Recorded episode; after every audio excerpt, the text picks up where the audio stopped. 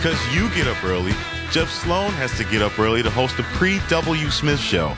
And that's what you are listening to now on 760 WJR. All right, welcome. It's a Monday morning here on the Pre W Smith Show. Good to have you with us, kicking the week off. And uh, it's a nice weekend, of course, just coming off of Mother's Day weekend, celebrating our moms. It's always a beautiful thing. Mark, I remember at the beginning of last week, we were looking ahead, talking about the weather. It looked like a washout uh, as of Monday or Tuesday at the start of last week. You said, hey, there's still hope. There's still hope. And, and sure enough, you know, wasn't the, the, the most beautiful sunny weekend, but uh, Saturday was nice, and uh, yesterday was a lot better than expected. So happy for our moms. Nice day. Hope everybody enjoyed. Kristin, did you have a good Mother's Day? I did. Yes, I did. I actually enjoyed that the it wasn't so hot because I was I was in Yeah. the garden all Oh. day yesterday. So Well, I nice. was super productive. So yeah, And when you say the garden, is it vegetable or flower or flowers. flower Yeah, garden? flower Okay. garden. We attempt favorite? to do vegetables, but Yeah. we're not very successful. Okay. and flowers? Do you have a like a favorite that you grow every year? Or you know, I switch it up every year. I Mhm. usually do it based on color, what color I'm feeling this Yeah. year. So that's really so- how I. Yeah, I don't know. so we're all dying to know what's the color. oh, this year we're we're into uh, pink this year. Okay.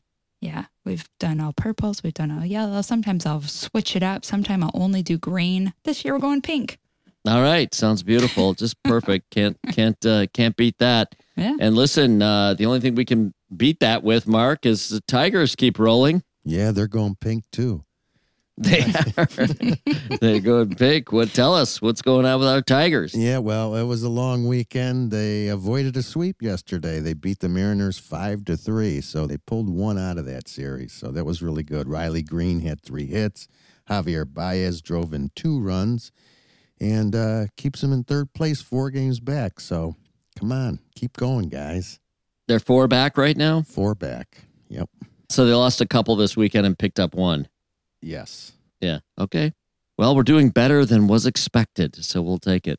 Mark, you've always commented on the Tigers manager, and I think he's doing a good job. Yeah. getting the most out of these young players and uh, it's making for at least a you know so far a decent decent season Yeah. They like playing for the guy. yeah clearly all right and then uh, you know home ownership these days an elusive dream for many that is for sure especially these days with high interest rates on mortgages and uh, prices still up surprisingly high supply still relatively low the housing market hasn't felt the extreme effects of the economic conditions we're in, like it did say in 2007, 8, you know, and so on. But uh, Grand Rapids just cited as the number one city in the U.S. with 63% of millennials as homeowners. Close behind Detroit at number seven, 55%, according to Apartment List 2023 Millennial Home Ownership Report. So the American dream is alive and well in the state of Michigan. Grand Rapids, the number one city in the U.S with 63% of millennials owning a home. How about that? That's great. That's really That good is news. great. Considering I think we just did a story recently about uh, how home ownership is out of reach for for many Yeah. people.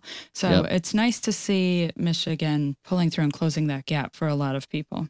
For sure. Really nice indeed. The American dream, right? I mean, you can define it in many ways. One way you'd certainly define it is whether or not you've reached a level where you can own your own home. Such a seemingly simple thing, but yet, uh, you know, expensive these days to be sure and out of reach for many as a result. But happy to see the state of Michigan doing well in the category of Michiganders owning homes. All right. And then moving on, one sign of good times are here with the improved weather. Campus Martius, the beach bar at Campus Martius, to be sure, reopens May 18th. How about that, guys? Yeah, that's a great time. Have you guys been down there in years past? I haven't been there. I've been to Campus Martius, of course, but not to the beach bar. I haven't experienced that. Have you? I have. Yeah, have you, Mark? Yeah, Yeah. I've taken the kids down. It is a blast. Really? It is a sight to see when you drive down, and there is literally a beach in the middle of downtown hmm. Detroit. Right? How It is fun? Do you see beach balls cool. bouncing around and the whole thing? Yeah, they have beach balls, they have lounge chairs, they have sand toys for the kids. a few years ago, they actually had a big movie screen up. and so you could sit and watch movies.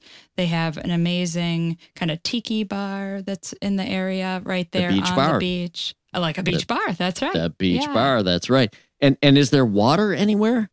No water. No water. Right. You you can you know water's just a couple of blocks away. right. Yeah. But uh, right, right, just a couple of blocks away. But no, water. whatever. That's really cool. That's really great. What city can claim that they've got a beach bar on uh, actual sand with beach balls being tossed around right in the heart of their downtown? Love that. Gotta love that. Yeah. Yep. Good family fun for downtown Detroit. So. All right. So there you have it. Headed to a break. Back with more in a minute right here on the Pre W. Smith Show.